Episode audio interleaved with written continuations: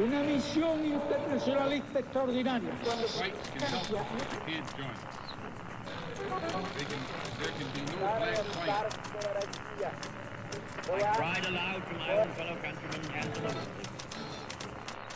Sua rádio da história.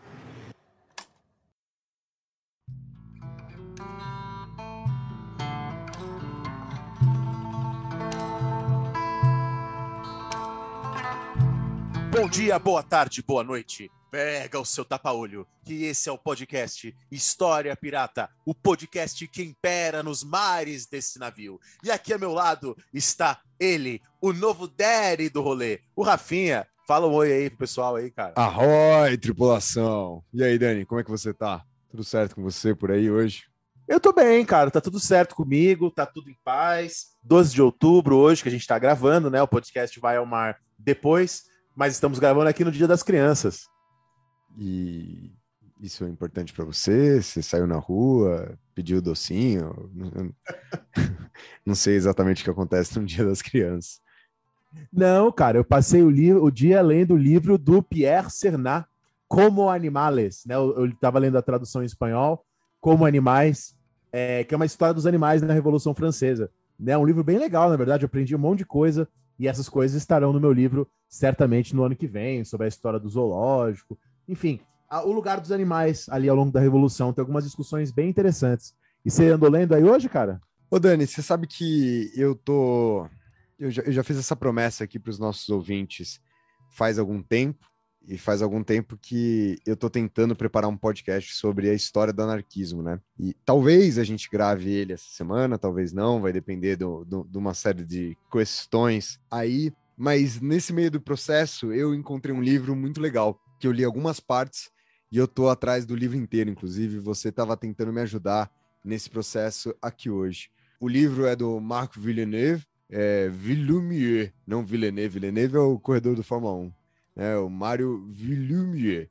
E o livro chama Horloger de l'Anarchisme. Falei certo? Falei certo? Como é que tá meu francês aqui? Porque faz tempo que eu não...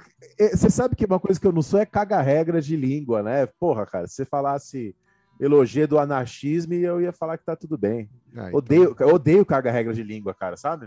sei, uma vez, sei. lembro que eu falei do Camus em algum lugar, aí uma pessoa ficou, não, o, o Camus que você fala não está perfeito. Vixe, Maria, sai fora. Ah, eu, eu, eu gosto de falar Camus.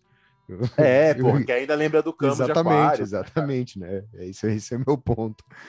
Lembra, lembra do Cavaleiro do Zodíaco, então muito melhor. Mas de qualquer jeito, Dani, tava, tava lendo sobre isso. E quero encontrar esse livro inteiro para eu poder ler ele inteiro. Quem sabe é a última peça que tava faltando aqui para esse podcast que a gente vai gravar. Ô, Dani, e antes da gente fazer aqui nosso jabá de sempre, falar sobre é, os programas de assinatura, falar sobre o episódio de hoje, a gente tem uma novidade, né, pra galera. Você quer fazer essa vez de contar novidade pra galera? Você quer que eu faça? Como é que você prefere? Ô, aqui- mas antes disso, eu tava lembrando de um cara que, que eu conheci uma vez que falava Leroy Merlin em vez de Leroy Merlin. Tem pessoal que, que, mano, entra numas loucuras.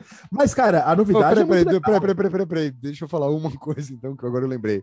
Você sabe que minha mãe é professora de inglês, né? E Aham. minha, e minha mãe tem uma coisa que eu ficava irritado, mas eu não consigo discordar dela até hoje, ainda que eu continue irritado. Minha mãe odiava a MTV. Ela não se conformava que você falava metade em português e metade em inglês. Aí minha mãe, ou ela falava MTV, ou ela falava MTV. Mas MTV, ela não, não conseguia lidar bem com isso. É, é um- é um bom ponto, é um bom ponto, dona Elaine. A Elaine é uma das assinantes do História Pirata. E sabe o que significa que ela é assinante do História Pirata no PicPay? Que ela vai ganhar de graça o que a gente vai falar agora. O Rafinha e eu, eu e o Rafinha, estávamos pensando em algo para fazer no final do ano, aqui até para a gente conseguir ter um outro tipo de relacionamento, conhecer as pessoas que acompanham História Pirata, fazer uma coisa legal também para as pessoas que elas vão aproveitar. E a gente decidiu, o Rafinha e eu, eu e o Rafinha, darmos um curso né, de introdução à história, para, obviamente, para não historiadores, né? Um curso bastante básico, um curso composto de quatro aulas. As quatro aulas a gente vai dar em, em conjunto, né? Sempre vai ser um que vai estar conduzindo e outro que vai estar comentando, lembrando um pouco até o método que a gente usa aqui no podcast. Este curso acontecerá em quais dias, Rafinha? O curso vai acontecer de segunda e quarta-feira, né? Vão ser quatro encontros. O primeiro dia é no dia 29 do 11, que é uma segunda-feira. Aí, a segunda aula no dia 1 de dezembro, uma quarta-feira. E aí, na semana seguinte, dia 6, segunda, e dia 8, na quarta-feira. Então, vocês vão ter quatro encontros com a gente. Os encontros Às 8 ali- da noite? às 8 da noite, né? Os encontros de aproximadamente duas horas. Pode ser que se estendam um pouquinho a mais, principalmente para a gente poder conversar com vocês e tirar as principais dúvidas. E se vocês não puderem, ou seja, se vocês gostarem aqui da proposta que a gente tem para fazer para vocês, mas não puderem com o horário, não puderem com as datas, a gente também vai. Estamos decidindo aqui qual vai ser o melhor jeito, mas a gente vai dispon- disponibilizar essas aulas para vocês é, para vocês assistirem, né, fora ali do ao vivo, né, em outros momentos, inclusive para quem quiser ver de novo, às vezes duas horas da gente falando é muita coisa, precisa parar, precisa voltar, levantou para mijar, atendeu a porta, qualquer coisa do tipo. Então vocês vão ficar com essas aulas para assistirem sempre que quiserem. E como é que vão ser essas aulas, Dani? Qual é- co- vamos, vamos, vamos, antes de falar qual- quais vão ser essas aulas, vamos falar um pouco qual é a nossa proposta? Porque você Vamos. falou para não historiadores, mas eu acho que é um curso para todo mundo, inclusive para não historiadores.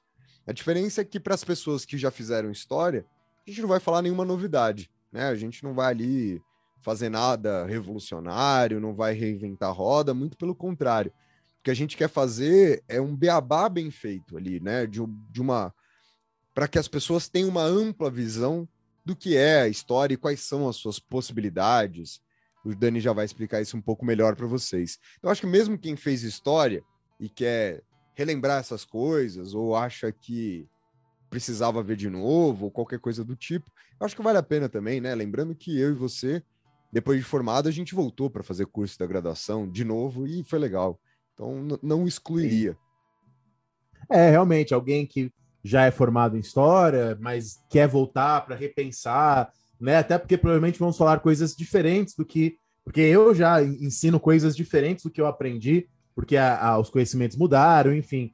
É, será um curso que vou ter uma primeira aula que eu vou conduzir, o Rafinha vai comentando, que vai ser sobre o que é história, como é que os historiadores pensam, como é que funciona um pouco do próprio pensar histórico, né, do próprio trabalho do historiador. Depois, numa segunda aula, que o Rafinha conduz e eu comento, e eu vou intervindo e comentando, vai ser uma aula sobre as escolas históricas, vamos dizer assim, né, as tendências, as correntes, então a gente fala lá dos historiadores do século XIX, que antigamente eram chamados de positivistas, né, não se usa mais a coisa assim, a escola dos análises, enfim, alguns conceitos importantes. Depois, numa terceira aula, aí eu conduzo, será uma aula que eu vou falar sobre conceitos importantes como imaginação histórica, fonte, maneira de pensar e analisar uma fonte. E por último, o Rafinha, pegando esse gancho da fonte, vai falar sobre fontes visuais, história da arte, como analisar outros tipos de fontes, especificamente fontes que dialogam com o que nós chamamos aí de artes, enfim, é, fontes visuais e coisas do tipo, né? Então, é, é como se a gente estivesse aí propondo para vocês uma introdução à história em duas partes. Uma primeira parte mais teórica, ou seja, para a gente falar sobre o que é a história e depois sobre as formas com qual a história foi vista, né, as tendências historiográficas que ganharam mais destaque, obviamente que a gente não vai falar de todas, e depois, num segundo momento, ter uma parte um pouco mais prática, ou seja, pegar muitas das coisas que a gente conversou na primeira semana e ali, ao longo da segunda semana, entender como que a gente vai trabalhar com as fontes, entender alguns conceitos, pensar as fontes visuais. Eu quero trabalhar não só com quadros, mas eu quero trabalhar também com fotografia com vocês. Eu acho que, que é uma coisa legal. Recentemente vocês escutaram aí o nosso programa sobre história do tempo presente, então com certeza são coisas que ampliam muito do que a gente está falando, e o próprio uso dessas fontes, né, Dani, tem, vai ter a ver com a primeira semana de aula que a gente teve, de fontes que não eram aceitas, passam a ser aceitas, e assim por diante. E vai, vai- o curso vai ter certificado, a gente vai enviar por e-mail certificados, vai enviar por e-mail a, a textos complementares, PDFs e tudo isso. Né? O curso será via Simpla. Vocês podem ir lá no. Vocês podem acessar de várias maneiras. A gente vai deixar o link do curso aqui.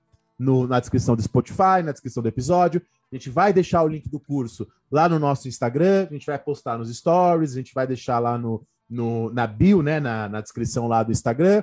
Bom, também vocês podem ir lá no Google escrever Rafael Verdasca com C e Daniel Gomes de Carvalho, Introdução à História Simpla, né? Como é pelo Simpla o nosso curso, Simpla com Y, né?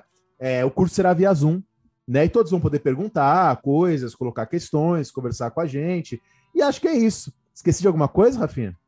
Eu acho que não, Dani. Eu acho que não. Eu acho que se vocês quiserem saber um pouco mais, vem aqui na descrição do episódio de hoje e vocês vão encontrar um link direto ou se vocês seguirem a gente lá no nosso Instagram, vai na nossa bio, lá no nosso Linktree, que com certeza vai ter um direcionamento lá para vocês já caírem na página do Simpla, onde a gente conversa mais. Provavelmente, quando esse episódio sair no ar, a gente também já vai ter falado sobre isso nos nossos stories, já vai ter um post lá no nosso feed também comentando sobre isso. Então eu tenho certeza que vocês não vão se complicar para saber. Se complicar, manda mensagem pra gente, manda mensagem lá no nosso Instagram e a gente responde vocês dando o caminho das pedras mais uma vez. E é isso, Dani. Eu acho que o jabá de, de hoje já foi feito com muita exaustão sobre o próprio História Pirata. Então eu vou lembrar rapidamente aqui da galera que quiser mandar um pix, a nossa chave, o nosso e-mail, podcast.historiapirata.gmail.com e quem quiser já entrar no nosso plano de assinaturas, porque até a hora que o curso sair, se você tiver lá no plano, você vai, vai sair de graça, né? Para você poder aqui participar também do nosso curso, mas tem que ficar lá até o dia do curso. Não, não adianta você entrar hoje, sair amanhã e dar, tentar dar esse golpe na gente. A gente é tonto, mas não tão tonto assim quanto vocês imaginam. Mas quem quiser entrar de assinante, é só entrar em picpay.me barra História Pirata, tudo junto, e lá vocês vão encontrar um link justamente que vai sugerir os diversos planos de assinatura que nós temos propostos para vocês. Vamos ao podcast de hoje, então, Dani? Bora! Vamos ao podcast de hoje. No podcast de hoje, hoje vou anunciar as partes. Vamos falar sobre o contextualismo ou a escola de Cambridge, que é uma corrente, uma metodologia da historiografia. Né? Uma metodologia que é muito cara a mim, a muitos colegas meus, e, aliás, eu até pensei na gente fazer esse programa hoje, também porque vai ser um pouco na pegada do que a gente vai fazer no nosso próprio curso, que é discutir metodologia, o que é história, como pensar historicamente. E hoje falaremos de uma metodologia específica, que é a metodologia da escola de Cambridge. Quentin Skinner, John Pocock, historiador muito, historiadores muito importantes e outros mais recentes que eu vou falar depois. O programa vai estar dividido em duas partes. Na primeira parte do programa de hoje, falarei do contexto do contextualismo, né? Tipo, quem penteia o pente. É, é, o contexto do contextualismo. O que, que é o contextualismo? Você, você, você, se atrapalhou nesse qual é o pente que te penteia, porque você não tem costume de usar, né? Não tem familiaridade com o objeto. E aí você não conseguiu nem sequer falar o que você queria. Você perguntou quem penteia o pente. Muito bom, muito então, bom. A primeira parte, bom. quem penteia o pente, o contexto do contextualismo, o que, que é isso, onde surgiu, quem fala esses negócios. E numa segunda parte, eu vou falar um pouquinho do texto do Quentin Skinner, Significado e Entendimento na História das Ideias. É um texto que fez 50 anos agora, teve um evento em Cambridge, né? Foi online, eu até assisti lá uns pedaços, depois eu fico preguiça e parei de assistir. É, por conta dos 50 anos aí desse texto, o Quentin Skinner tá vivo, ele escreveu o texto super jovem, com menos de 30 anos, e é um texto muito importante para a historiografia, para quem discute história das ideias. Vamos falar um pouco sobre isso hoje. Fechado. Então, bora para o primeiro bloco do programa. Vamos falar sobre o contexto do contextualismo, sem nenhum pente, por favor.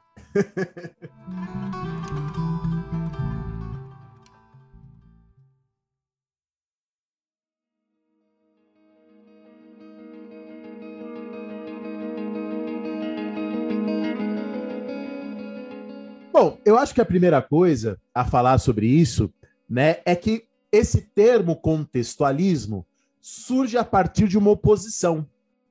Uma oposição do que esses próprios historiadores vão chamar de textualismo.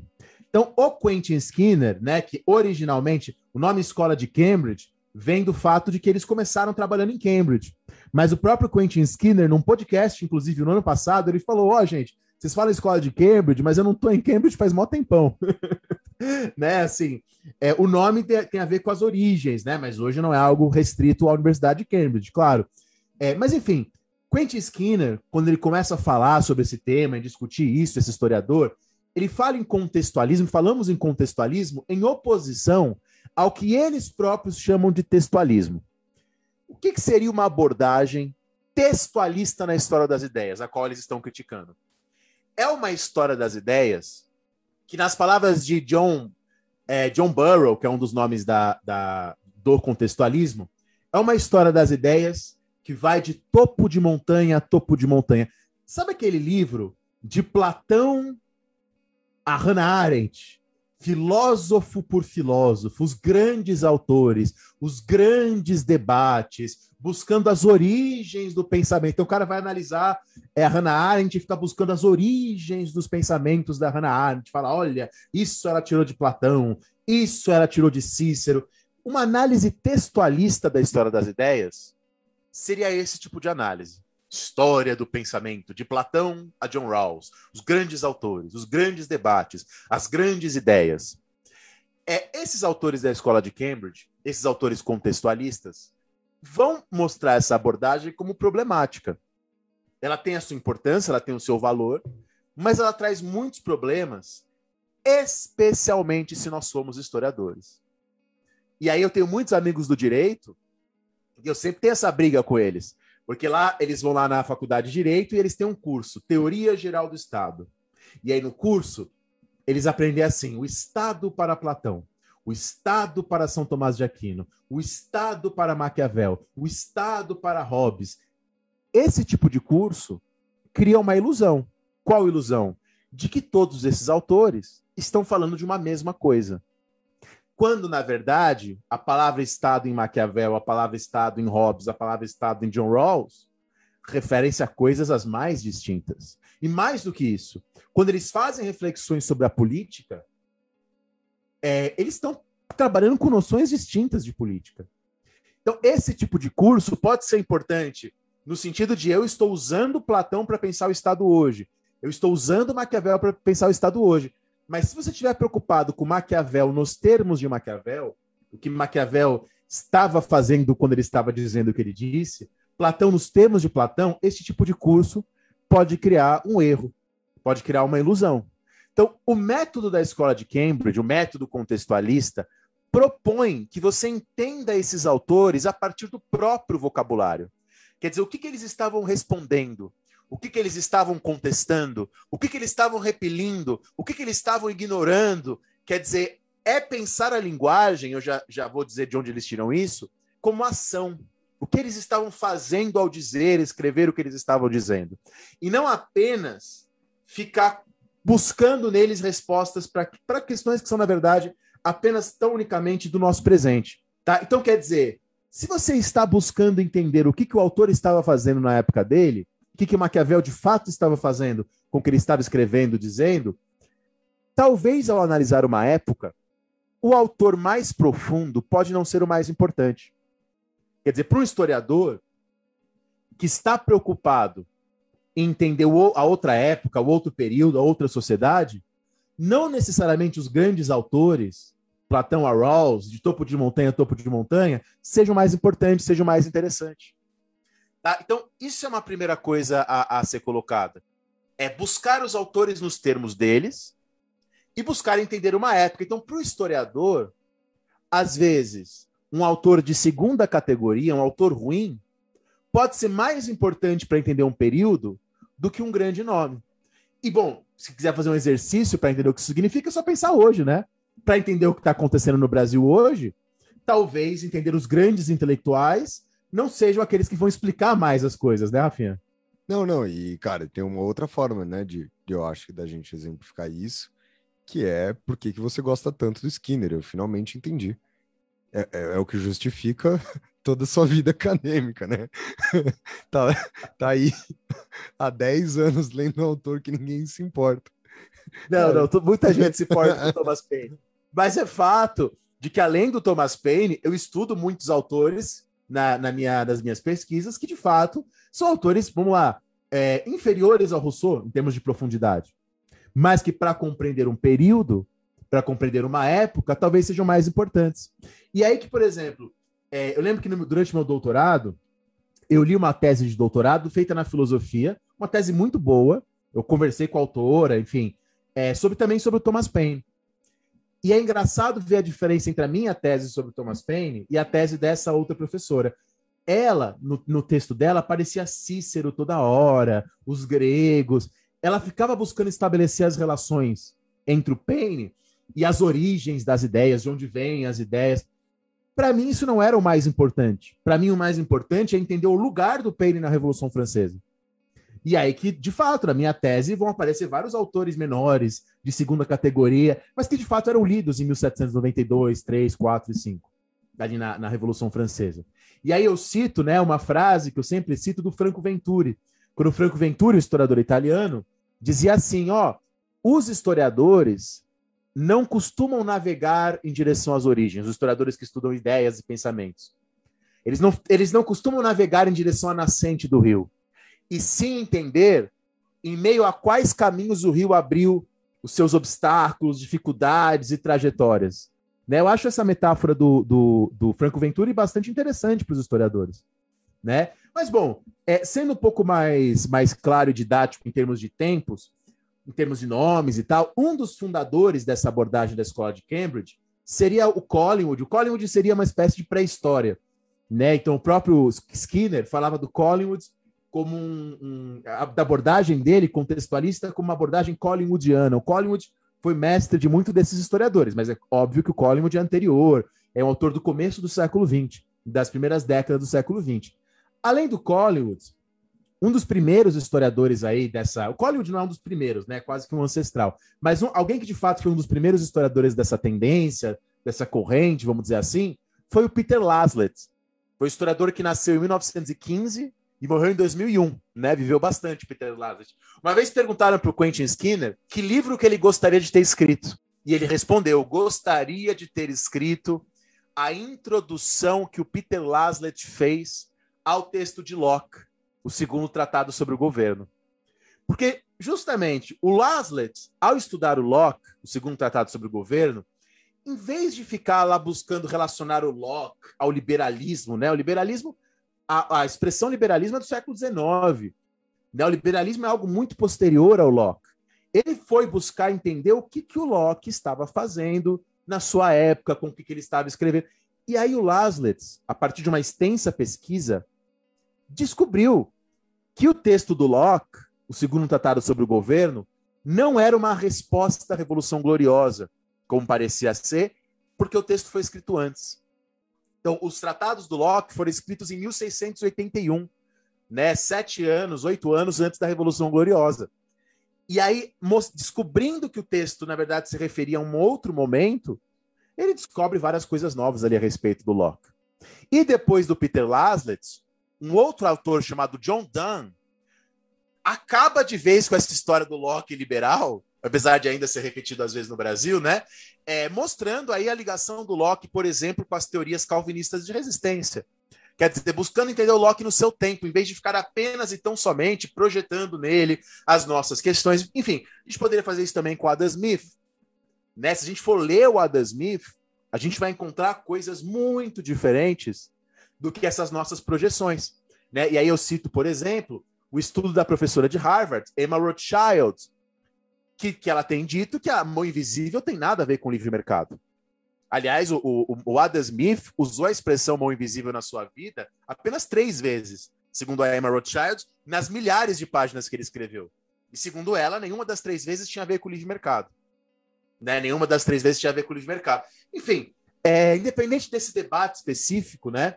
É, vou ler aqui o Peter Laslett, ele diz assim: o nosso objetivo tem que ser estabelecer o texto de Locke em seu contexto histórico, no contexto próprio Locke. Tá? E demonstrar o vínculo entre o seu pensamento e, de fato, o que ele estava fazendo naquele momento. De fato, o que estava acontecendo naquele momento. Bom, é, esses historiadores, então, ao analisar o contexto das próprias obras, as obras nos seus próprios termos, eles abrem todo um leque de discussões. Todo... Vou citar um outro exemplo. É o John Pocock, o momento maquiaveliano. É um texto que é um texto dos anos 70, mas sairá em português, eu acho, esse ano, em 2021, ou o ano que vem, em 2022. Tá? Nesse texto, o, o, o Pocock faz o que ele próprio chama de história túnel. O que, que é história túnel? Ele pensa o humanismo cívico de Florença, né? enfim, um pensamento lá desenvolvido em Florença, republicano e tal.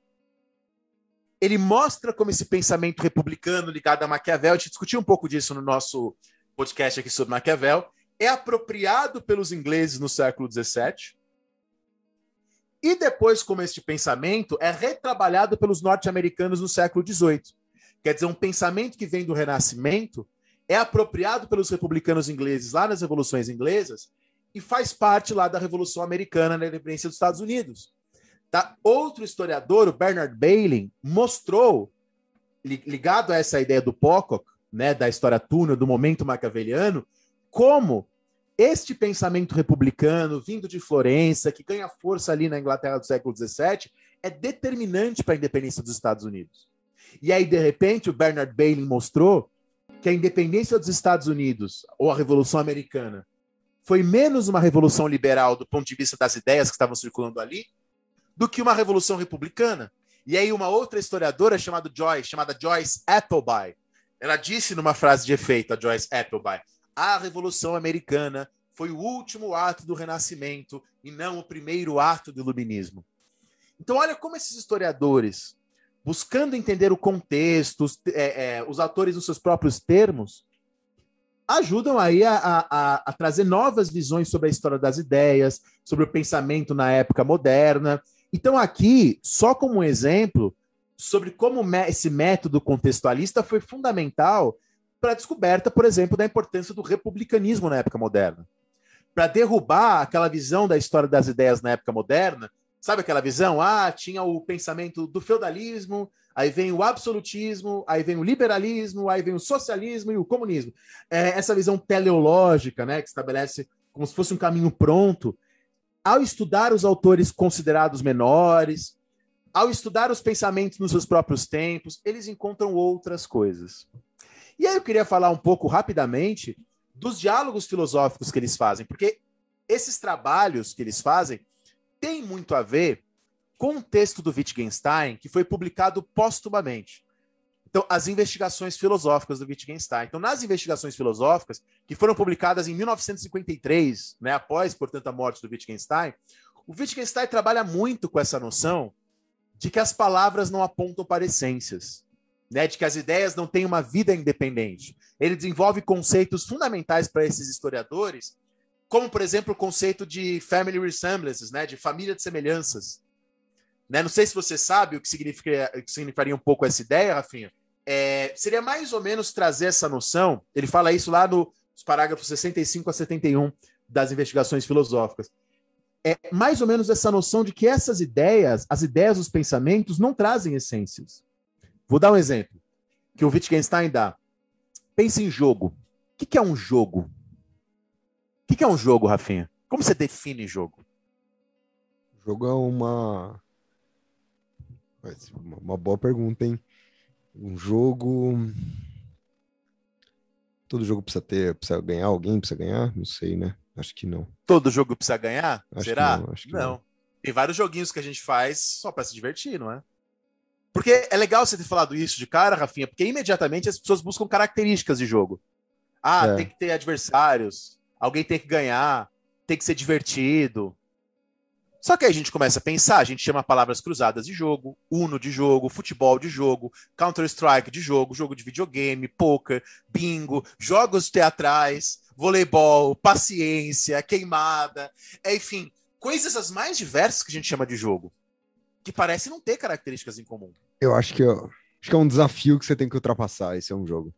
Todo jogo é um desafio, Rafinha? Porra, e aqueles joguinhos idiota de celular que, sei lá, é, é- que não é nenhum desafio, que é só um passatempo? Me dá um exemplo. Bom, tem muitos joguinhos é, é, de celular desse tipo que são bobinhos, sei lá, lembra daquele joguinho de. Bom, tô fazendo gestos aqui, o ouvinte não tá. Não tá, Tá, ouvindo. tá fazendo o gesto do Pong. Jogar a bolinha de um lado pro outro, por exemplo. o gesto do Pong. É, ué, é um desafio, cara. Ah, mas não é um desafio. É muito mais desafio, sei lá. é, eu escrevi um livro. E escrever um livro não é um jogo. Não, Tem vários depende, desafios que não são jogos. depende se eu estiver escrevendo um livro-jogo. Não jogava os livros-jogo? Então, então vamos lá, vou, vou falar de outro jeito. Imagina um desafio que não é um jogo. Tem vários. Tem vários, tem vários. Então, só o desafio não funciona para ser um jogo. Não, não funciona. Agora, agora você me deu um bom argumento. Tava, tava ruim. Agora você Melhorei. conseguiu. Melhorou, melhorou. ganhou, ganhou, Ó. ganhou esse jogo.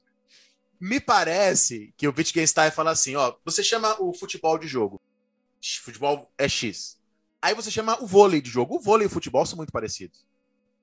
Aí funciona chamar os dois de jogo. Aí o voleibol parece com a queimada que você chama de jogo. Aí a queimada tem uma coisa em comum com Uno, que tem uma coisa em comum com palavras cruzadas, que tem uma coisa em comum com bingo.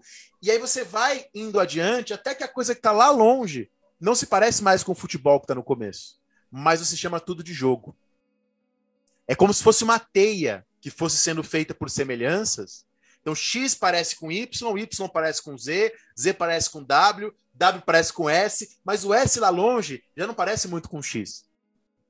Mas por meio dessa teia, a gente vai criando os nossos conceitos. Isso vale, eu estou usando jogo, mas eu poderia falar de arte. Eu poderia falar de ciência. Eu poderia falar de religião. É um fundo que o Wittgenstein está dizendo nas investigações filosóficas é: será que vale a pena? E eu acho que você vai concordar com isso, Rafinha. Ficar buscando assim definir arte a partir das características em comum de todas as artes? Ou definir ciência a partir das características em comum de todas as ciências? E aí que um encontro entre Wittgenstein e Nietzsche, né? Porque tem aquela frase do Nietzsche que eu sempre repito na genealogia da moral, quando Nietzsche diz, né? Só é definível aquilo que não tem história. Né? Então, na verdade, talvez em vez da gente buscar características comuns a todas as artes da história, uma essência do que é a arte, a gente possa pensar a arte historicamente, a ciência historicamente. Então, renunciar a, a essa noção de que as coisas têm essências. Ô, Dani, então, era, era, era, era aqui que eu queria fazer a minha pergunta. E eu vou, eu vou te fazer uma pergunta, tá? E a gente não combinou, como é de praxe, a gente gosta de viver perigosamente. Dentro de- exatamente do que você está apresentando como contextualismo, e eu estou me atendo à sua fala para fazer o papel aqui dos ouvintes nossos. Pensando no programa que a gente fez semana passada, né? Que foi publicado, inclusive, semana passada com o Matheus, sobre a história do tempo presente. O Matheus falou várias vezes como a história do tempo presente tenta responder coisas que ainda ecoam de alguma certa forma, né? De coisas que ainda têm uma reverberação até os dias de hoje e, e assim por diante. Essa foi uma coisa que ele falou bastante e que ficou muito presa em mim. O contextualismo, de uma certa forma, ele se propõe tá desconectado do hoje? Entende o que eu tô perguntando? Cara, é, a sua pergunta é muito importante, Rafinha. Porque isso é uma grande crítica que o Skinner sofreu a vida inteira. De fazer uma história que seja uma história antiquária. Você já só fica lá buscando. É, e aí, eu vou até adiantar uma coisa que eu ia falar na, na parte 2 do nosso programa de hoje. É, e eu acho que você vai concordar pelo que eu te conheço. Um momento que o Skinner diz o seguinte: exigir da história do pensamento uma solução para os nossos problemas imediatos é não somente uma falácia metodológica, mas algo parecido com um erro moral. Né? Você ficar é, usando o Locke e distorcendo, eu não gosto da expressão distorcendo nem eles, mas só para ficar é, compreensível, distorcendo o pensamento do Locke para que você diga o que, é, o que você quer dizer hoje. Aí, só que aí depois o Skinner diz assim: mas aprender com o passado a diferença entre o que é necessário e o que é contingente é uma das chaves para a autoconsciência. Então, ele acredita que após o trabalho do historiador, após descobrirmos o passado com toda a sua riqueza e pluralidade, após isso a gente pode usar o passado para o presente. Não tem nenhum problema. Então, quando eles descobrem o republicanismo, é, a descoberta do republicanismo a partir do método do historiador é isso, pensar no seu próprio tempo. Agora, uma vez redescoberto o republicanismo, o Skinner achava, e ainda parece que ele acha até hoje, que o republicanismo é uma ideia importante para a gente retomar e usar nos dias de hoje. Mas veja, isso é um segundo momento, depois da pesquisa. Primeiro a gente pesquisa, né? E depois a gente pode usar isso para o nosso presente, para pensar o mundo de hoje, não tem nenhum problema. O problema que ele está vendo é a gente ficar usando o passado dessa maneira egóica, né? Só interessa algo que seja igual a gente. Quando, na verdade, quando a gente fala de passado, de história, a gente fala de diferença, né? A gente fala de diferença. Então, entender, é, sei lá, que, que a liberdade para o Locke era uma outra coisa. E às vezes, redescobrindo o que o Locke queria dizer com liberdade, a gente pode pensar coisas para o nosso presente, criticamente, claro. É, eles tiram do Wittgenstein, só para concluir essa parte do Wittgenstein, a ideia de que os nossos conceitos não carregam essências. Quer dizer, os nossos conceitos não se referem a um conjunto de características físicas, é, é, características lógicas flutuando no ar. Os nossos conceitos são mutáveis, orgânicos, imprecisos, difusos e dinâmicos. E dinam... Então, sabe aquela coisa? Ah, o liberalismo é isso. Aí o cara fica buscando esse isso em toda a história, como se houvesse uma essência pairando no ar e que a gente ficasse buscando a manifestação dessa essência nos lugares. Inclusive, para quem não sabe, é exatamente dessa discussão que a gente decidiu gravar esse programa hoje. Né? A gente estava a gente estava conversando sobre outras questões aqui antes de começar a gravar, e a gente estava falando como essa é uma dificuldade que a gente encontrou diversas vezes e ainda encontra ao, ao longo da nossa vida como professores, né? Como muitas vezes o que alunos e alunas estão buscando é enquadrar determinado conjunto de características em determinados fenômenos históricos, sempre nessa força, né, de, de, de fora para dentro.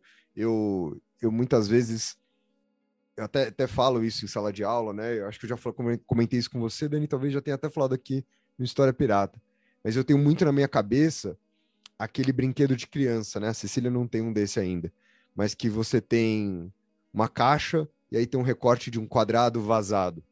E aí tem uma pecinha externa que é um quadrado que você, um cubo que você passa pelo recorte do quadrado. Aí tem um vazado de estrela, aí tem um vazado de círculo, né? E aí você passa um cilindro, passa uma, uma estrela e assim por diante.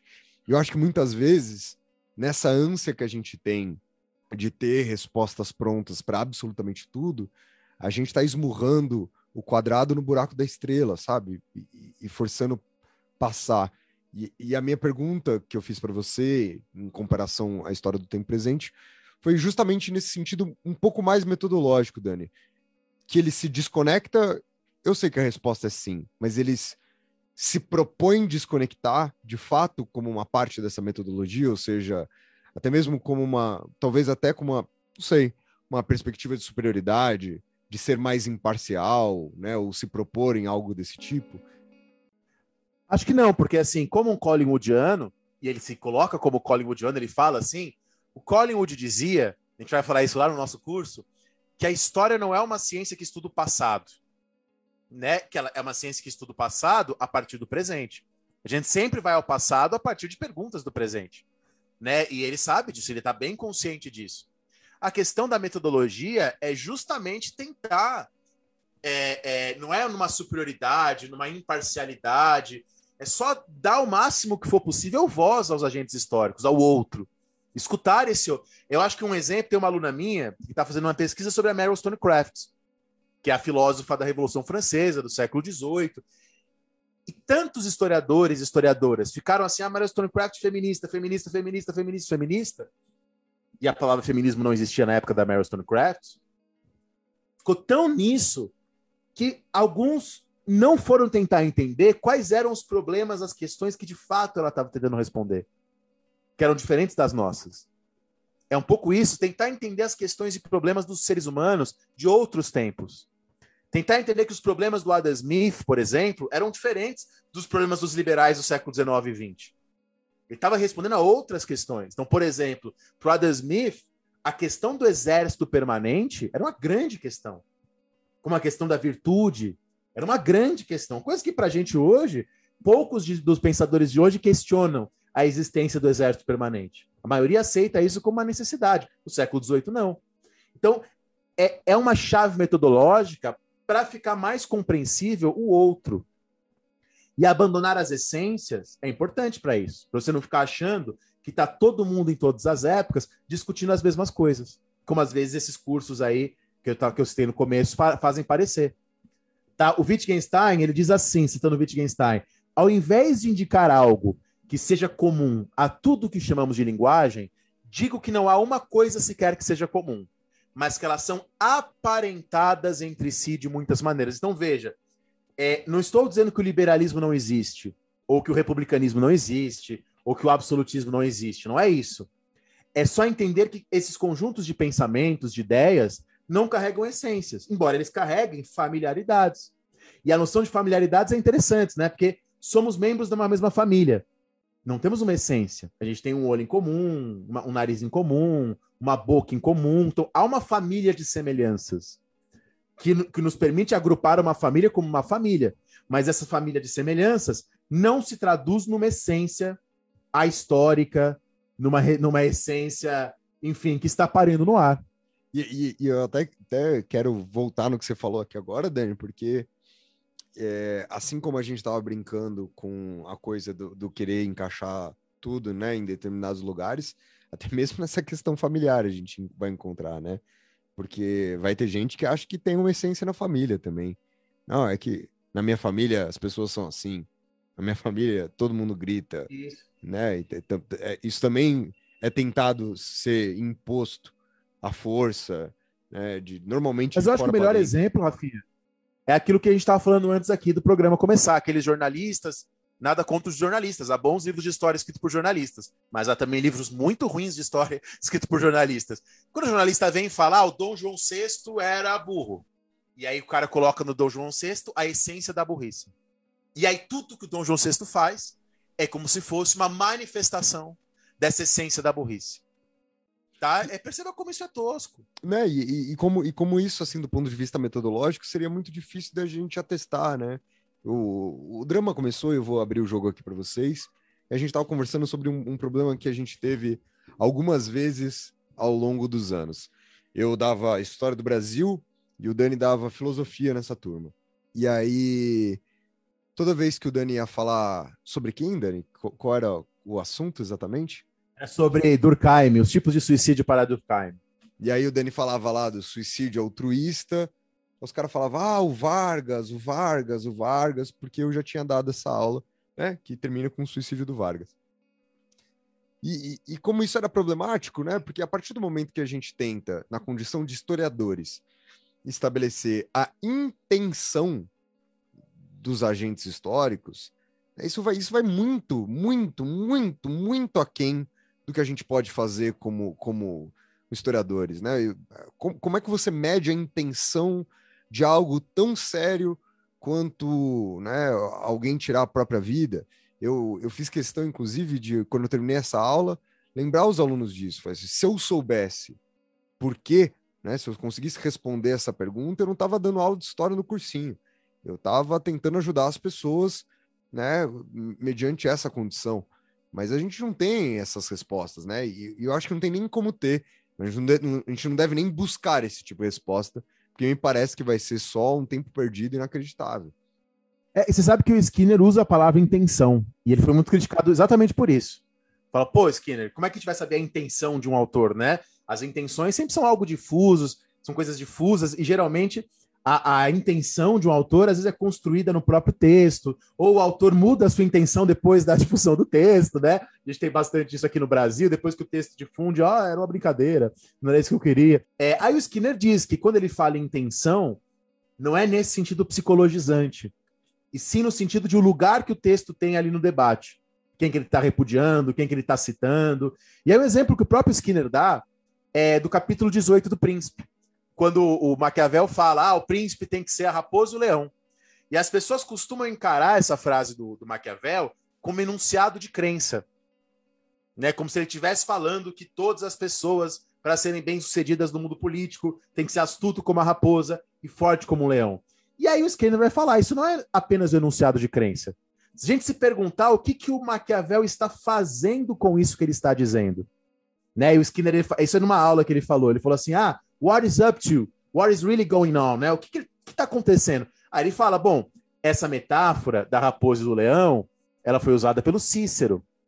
Só que quando o Cícero usa, o Cícero usa isso num texto chamado The Offices, né, que a gente vai lembrar do seriado.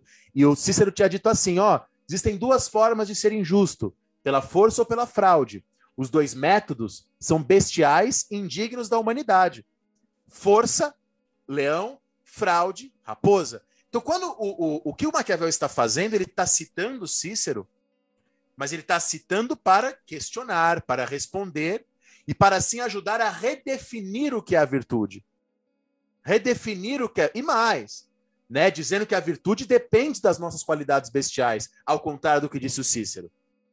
Tá? E isso é descoberto pelo contexto do Maquiavel. O contexto do Maquiavel também vai, vai nos dizer que o príncipe faz parte de uma longa tradição de textos de espelhos de príncipes, que vem desde a Idade Média. Então, veja, quando você começa a pensar o príncipe dessa maneira, ele deixa de ser um livro de conselhos e passa a ser também uma intervenção, uma, uma citação, um questionamento.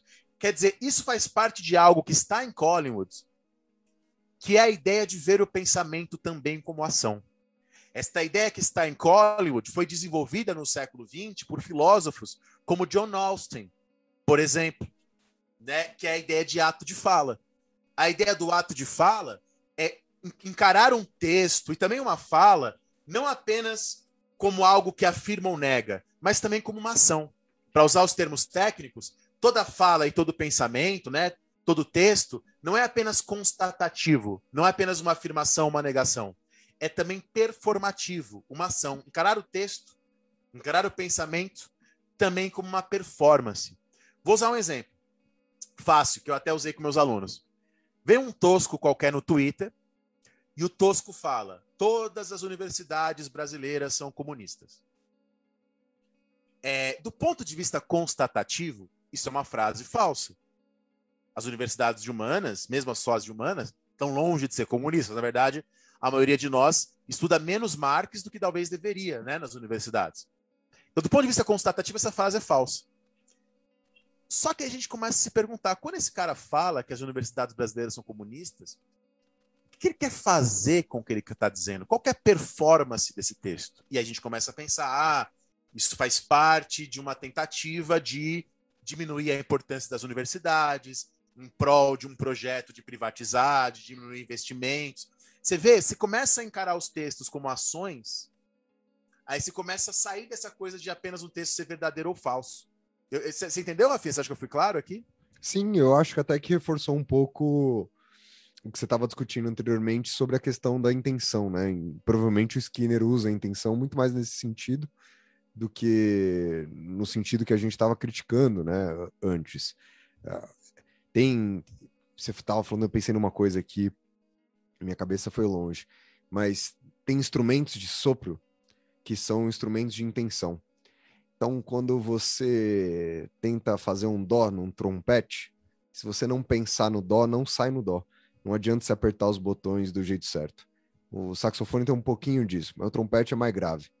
Então, não grave no sentido musical aqui, mas grave no sentido que é mais, é mais intenso isso. Então, eu acho que essa intenção é a intenção que sai de fato, tá lá, né?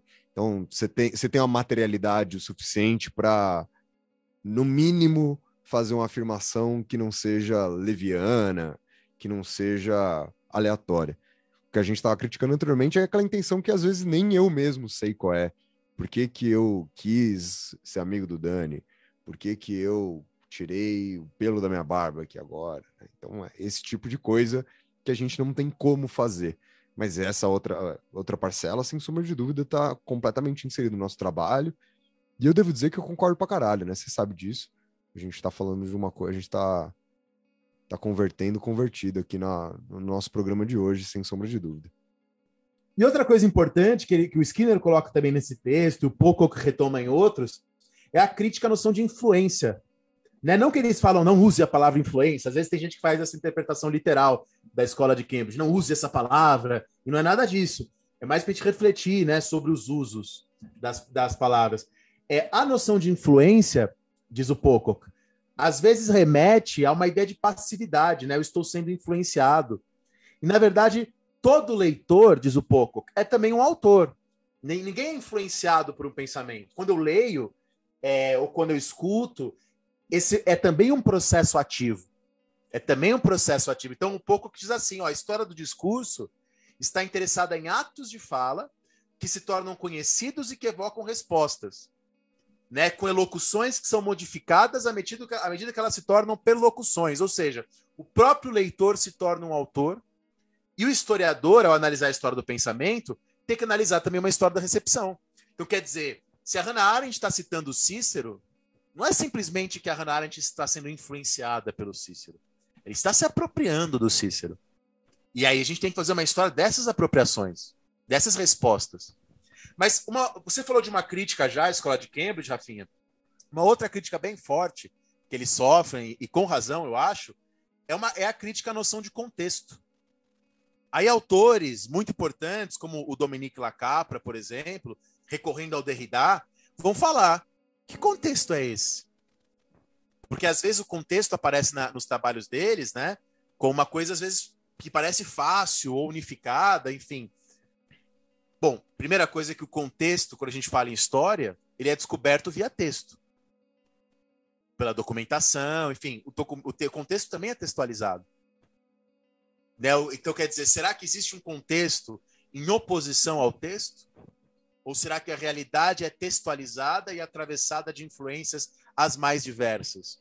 Né? E aí há uma crítica forte ao que, ao que aparece no Skinner como uma oposição muito simplista de texto e contexto. Na verdade, de pensar texto e contexto numa interação mais dialógica, vamos dizer assim, e o texto como atravessado de contextos mais diversos, que não envolvem só a nossa própria época. Né? Então, isso de fato é uma crítica que foi feita também pelos por autores mais influenciados, influenciados, né? mais ligados à ideia do pós-estruturalismo, que eu acho uma crítica bastante pertinente. Tá aí, claro que eles vão responder e vão falar que é um contexto no sentido linguístico e tal. Então, bom, eu acho que a gente falou um pouco de maneira geral. Eu acho que a gente pode agora até aprofundar um pouquinho mais e falar desse texto do Skinner de 69. O que você acha, Rafinha? É isso, mano, é isso. Então, o primeiro bloco do programa fica por aqui. Vamos ao segundo bloco do programa de hoje, para a gente se aprofundar no Skinner e, mais especificamente, no seu texto Significado e Entendimento na História das Ideias.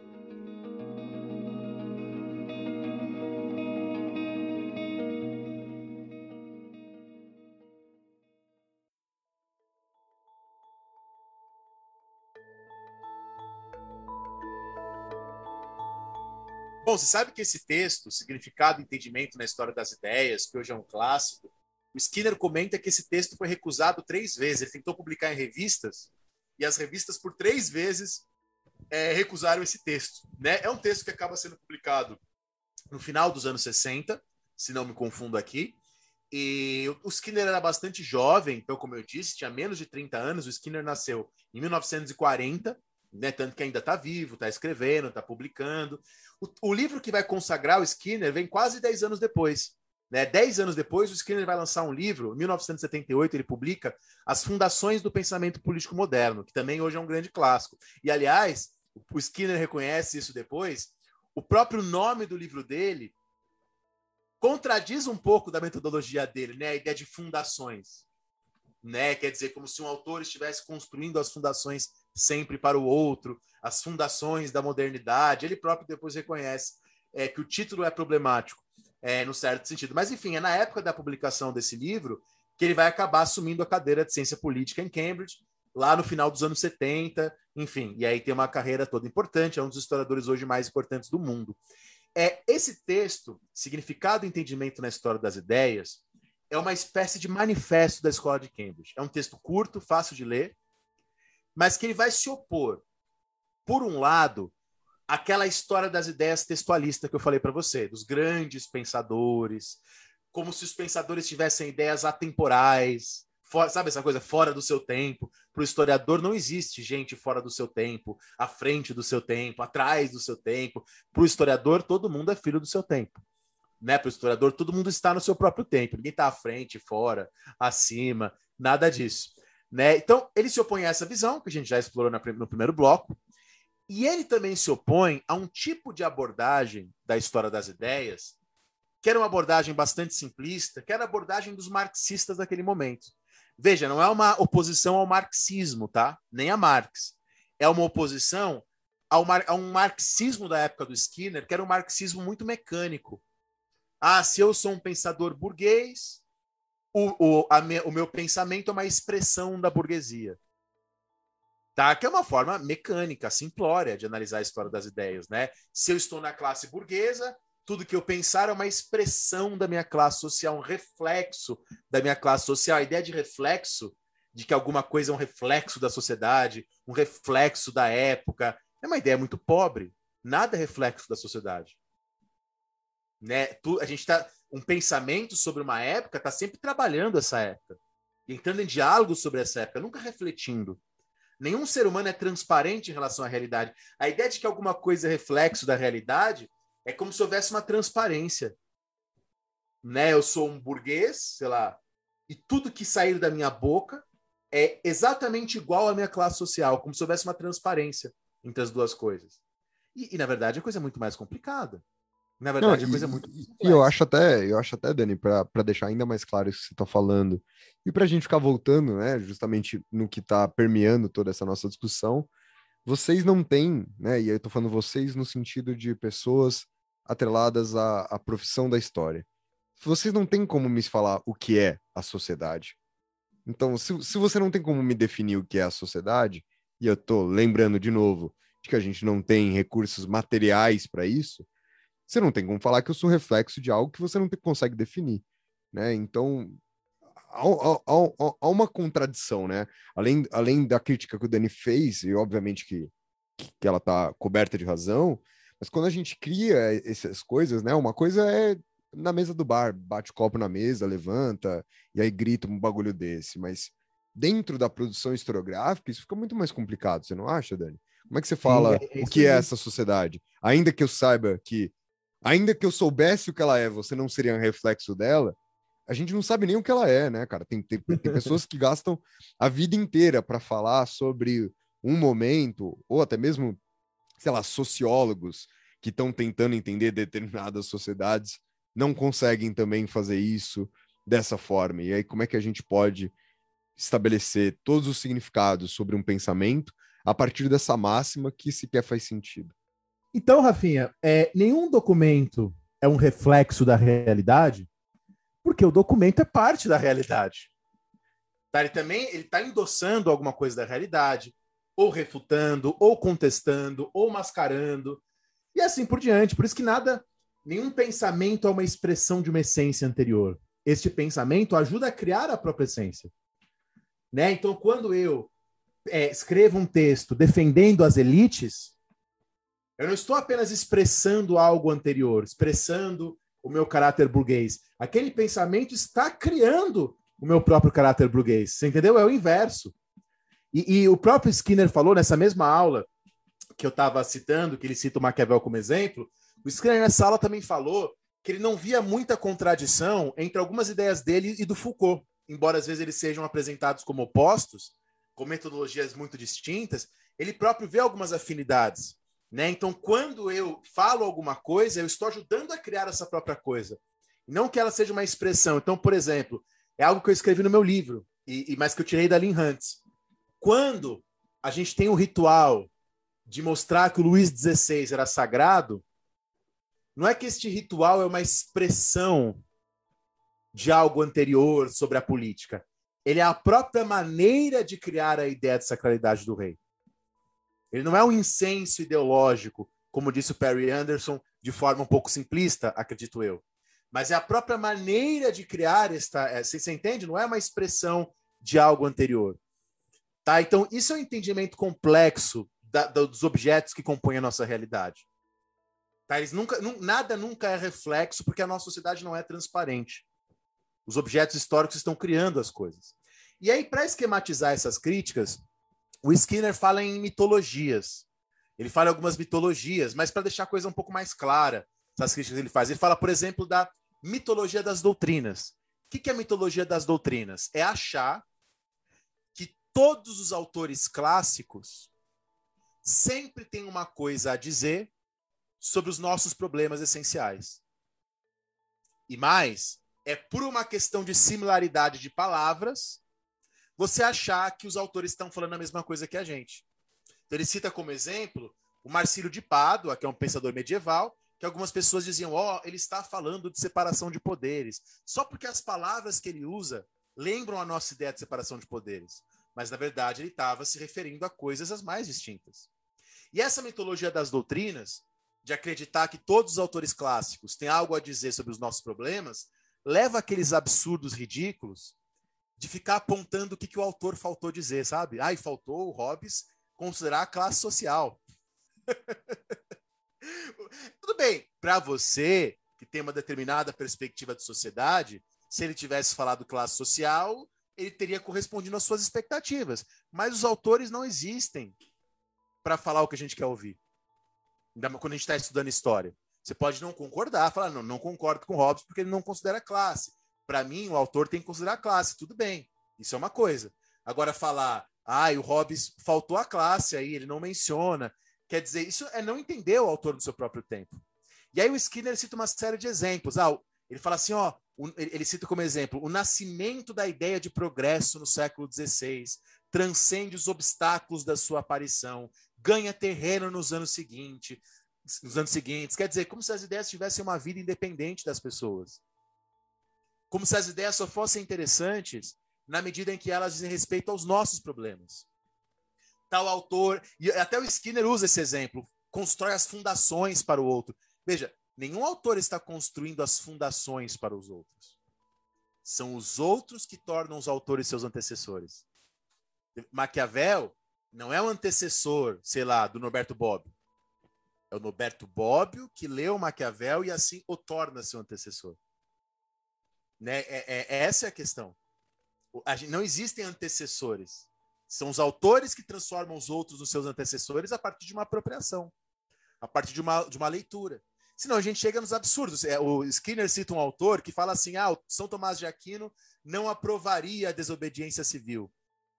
Quer dizer, é você pegar o pensamento do São Tomás de Aquino e colocar numa sociedade nada a ver com a dele. Veja, esse tipo de pensamento, São Tomás de Aquino é desobediência civil. Ele é legal para pensar o hoje, ele é legal numa sala de aula para você discutir o mundo de hoje, mas ele não serve se você quiser entender o São Tomás de Aquino nos seus próprios termos. É um pouco é, esse é o ponto do, do São Tomás de Aquino.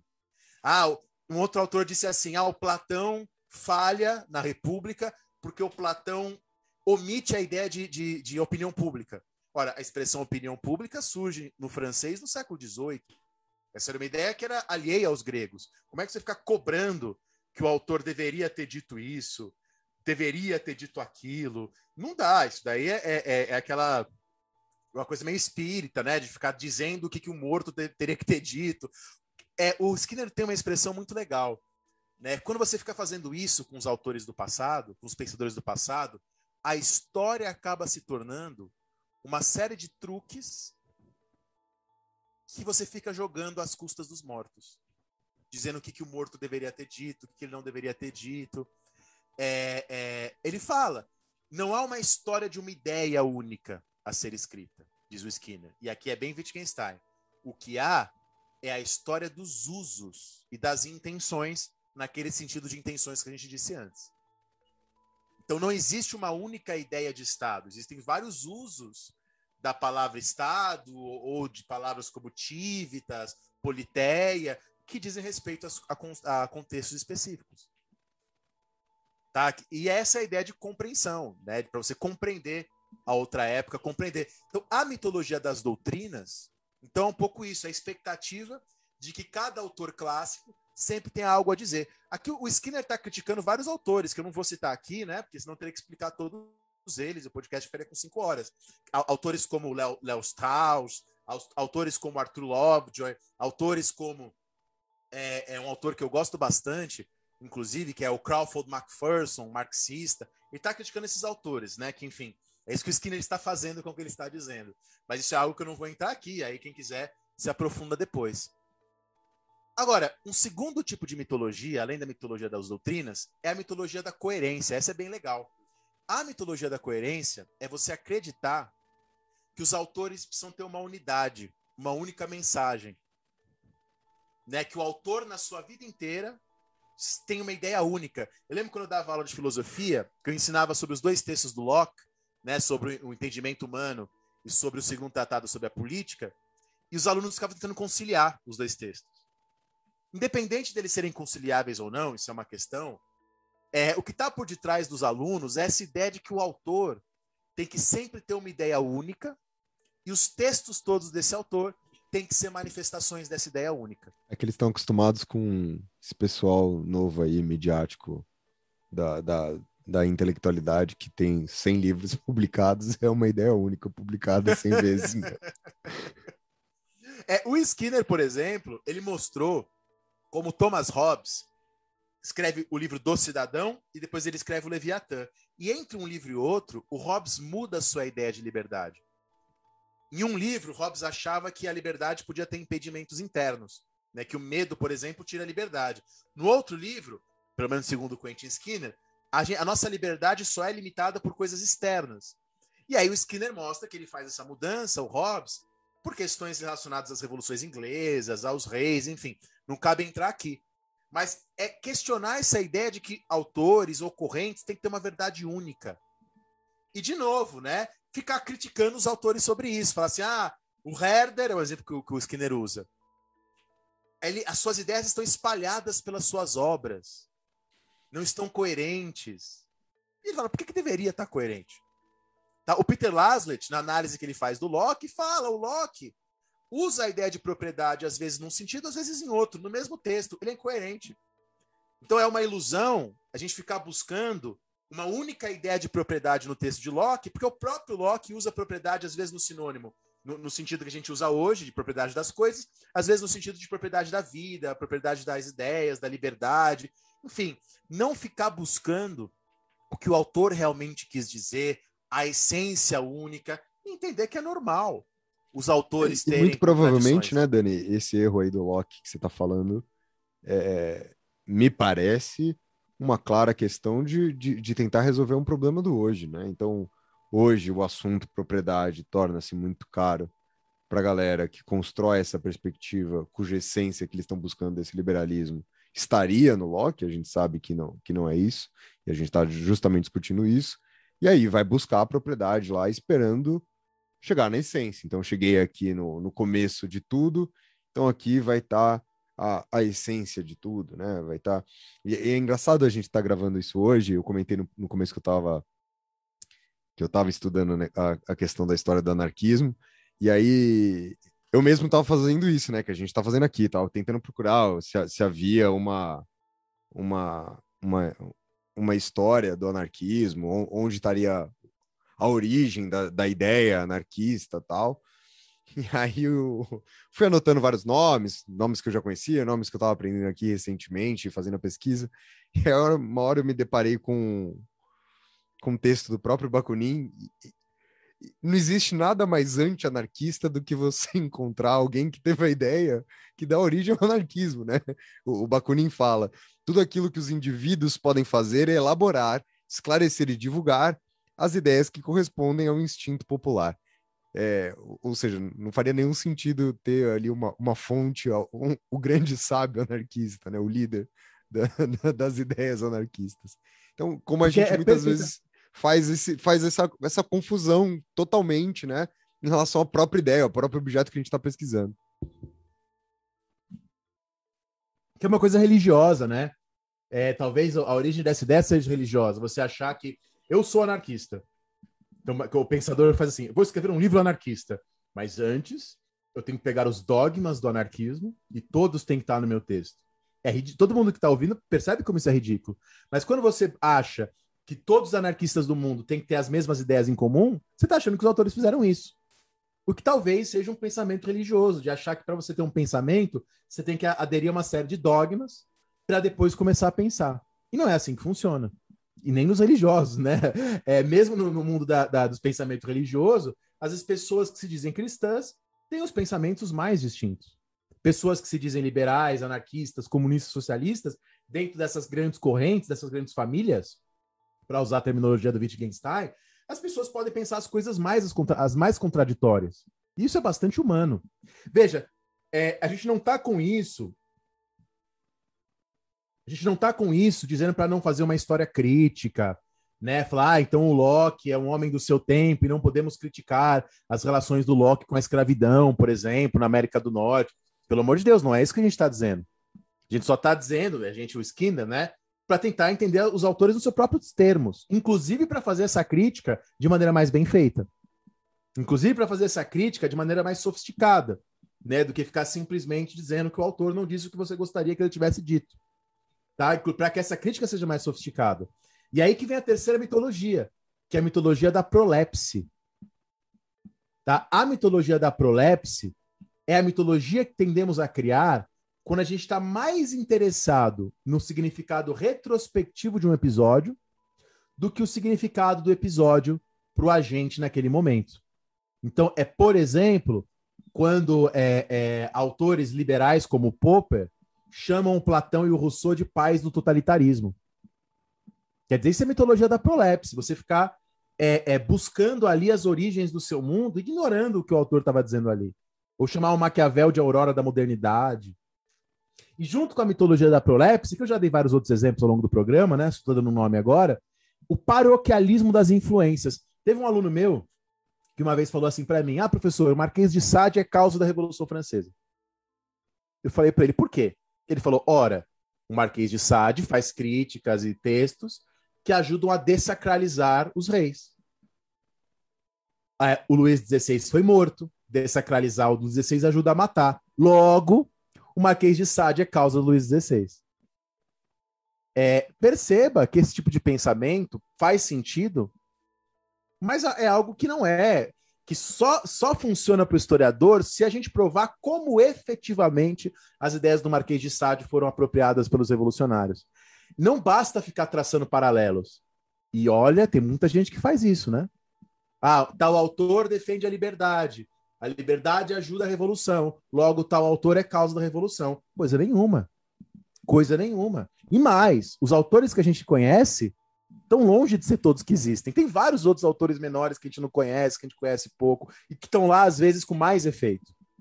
Né? É um exemplo que eu usei com os alunos. Se a gente quiser co compreender o comunismo e o anticomunismo no Brasil hoje, ler Marx é legal? É legal. Mas se você quiser compreender a cabeça das pessoas, você tem que fazer que nem a Camila estava fazendo, né? Como ela falou aqui no nosso podcast sobre antifeminismo, que ela vai estudar a, a Joyce Hasselman, ela vai estudar, enfim, os youtubers, como essas ideias de fato estão circulando, sendo apropriadas, e não apenas os grandes pensadores.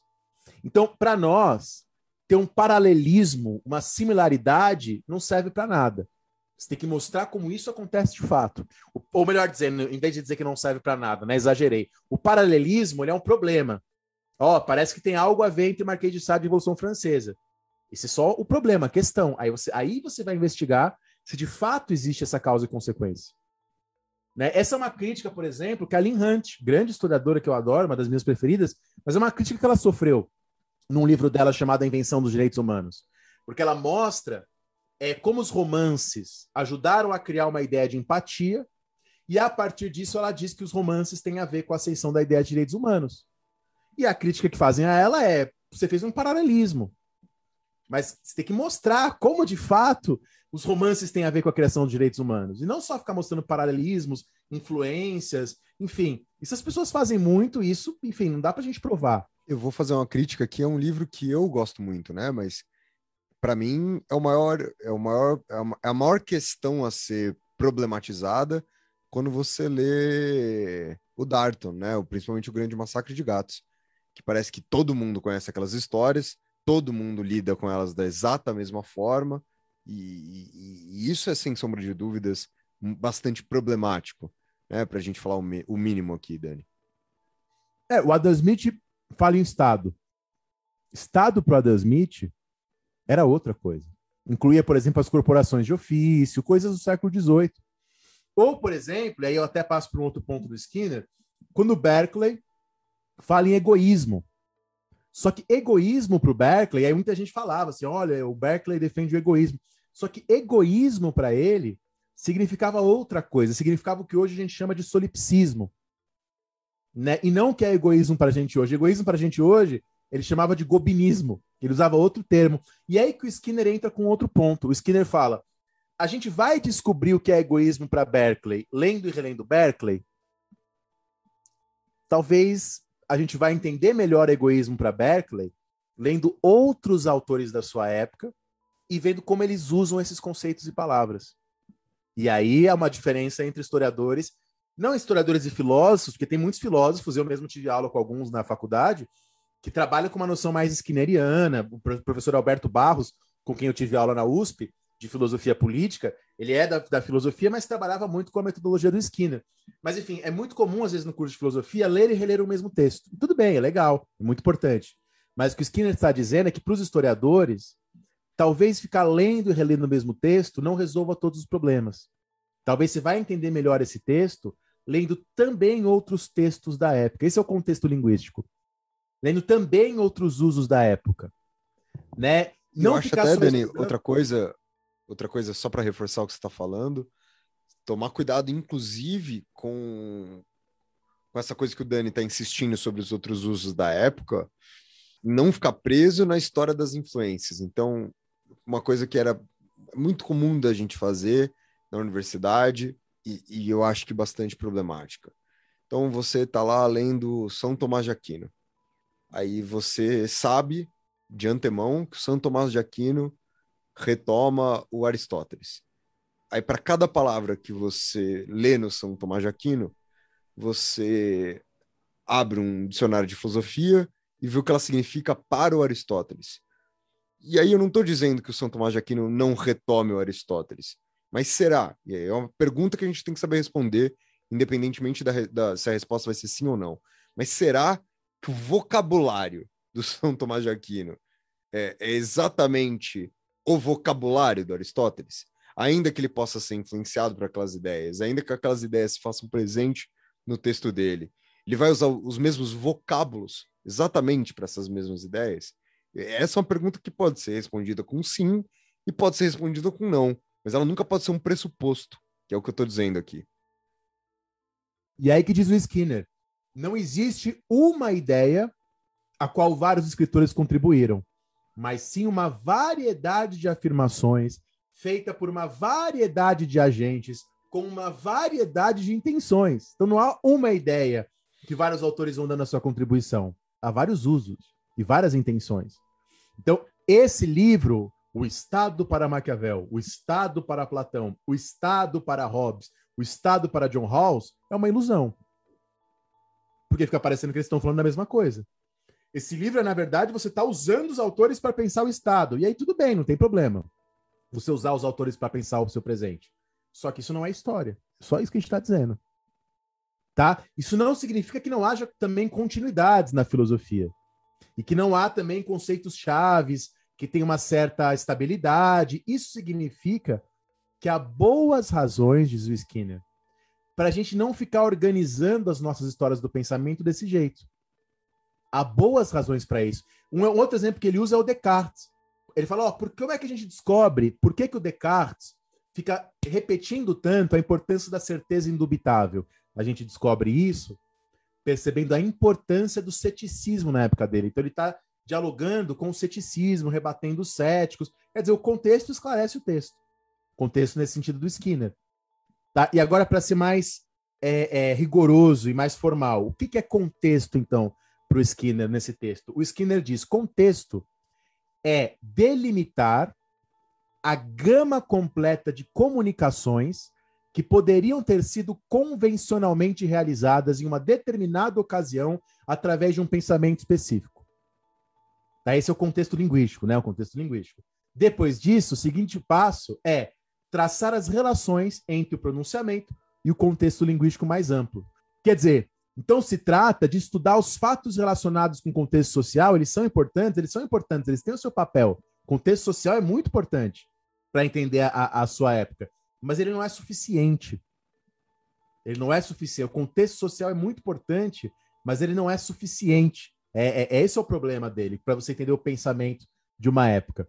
Aí ele diz, né, repetindo, não exigir da história do pensamento que ele apenas fale sobre nós mas também entender o pensamento do outro na época do outro, porque só assim o outro pode nos enriquecer, entendendo a diferença. Tá? É, é isso, Rafinha. Eu acho que, em si, é claro que, por favor, tá, ouvintes, tem muito mais coisa, mas eu acho que eu já apresentei é, é, de maneira geral. Eu queria só agora citar algum, alguns pensadores mais recentes, né? Para além do Skinner, para além do Pocock, para além do John Donne, né? Que eu também citei, há outros autores muito importantes nos dias de hoje. Um que eu gosto bastante, que eu até deixo recomendado como texto, é um historiador chamado Richard Watmore. Ricardo, o que mais? Se a gente fosse traduzir. É, e o Ricardo, que mais? O Richard Watmore, ele tem um livrinho de 2015 chamado O que é História Intelectual? What is Intellectual History? É um livro muito bom, se vocês quiserem baixar aí. É, e esse livro, ele tem, ele faz, ele fala do, do, do Arthur Lovejoy, ele fala do Léo Strauss, ele fala do Macpherson, ele vai traçando a história de fato, da, a história da história do pensamento, a história da história intelectual, até chegar na escola de Cambridge, e aí ele discute bastante o Skinner, o Pocock, que a gente citou um pouco hoje, e ele fala de autores mais recentes também. Ele próprio é um deles. É, o Otmore, ele, ele, cita também um outro autor com quem ele escreve bastante, o Hakonsen. Da, o Otmore e o Hakonsen, ele fala, eles falam, por exemplo, em história intelectual global, né, que é uma tendência forte nos dias de hoje, falar em história global, histórias conectadas, enfim, e se os, autores, se os, os ouvintes quiserem, existe um site é, do Instituto de História Intelectual, que o Richard Watmore participa, lá da Escócia. Né? Então vocês vão lá na internet, Intellectual History, né? História Intelectual em inglês, .net, vocês encontram o site do Instituto de História Intelectual, é, é, lá do, do mundo britânico, lá da Escócia, e, e, lá, inclusive, tem, tem, um podcast do ano passado, do comecinho da quarentena com o Skinner, é bem interessante, e, e várias outras coisas assim.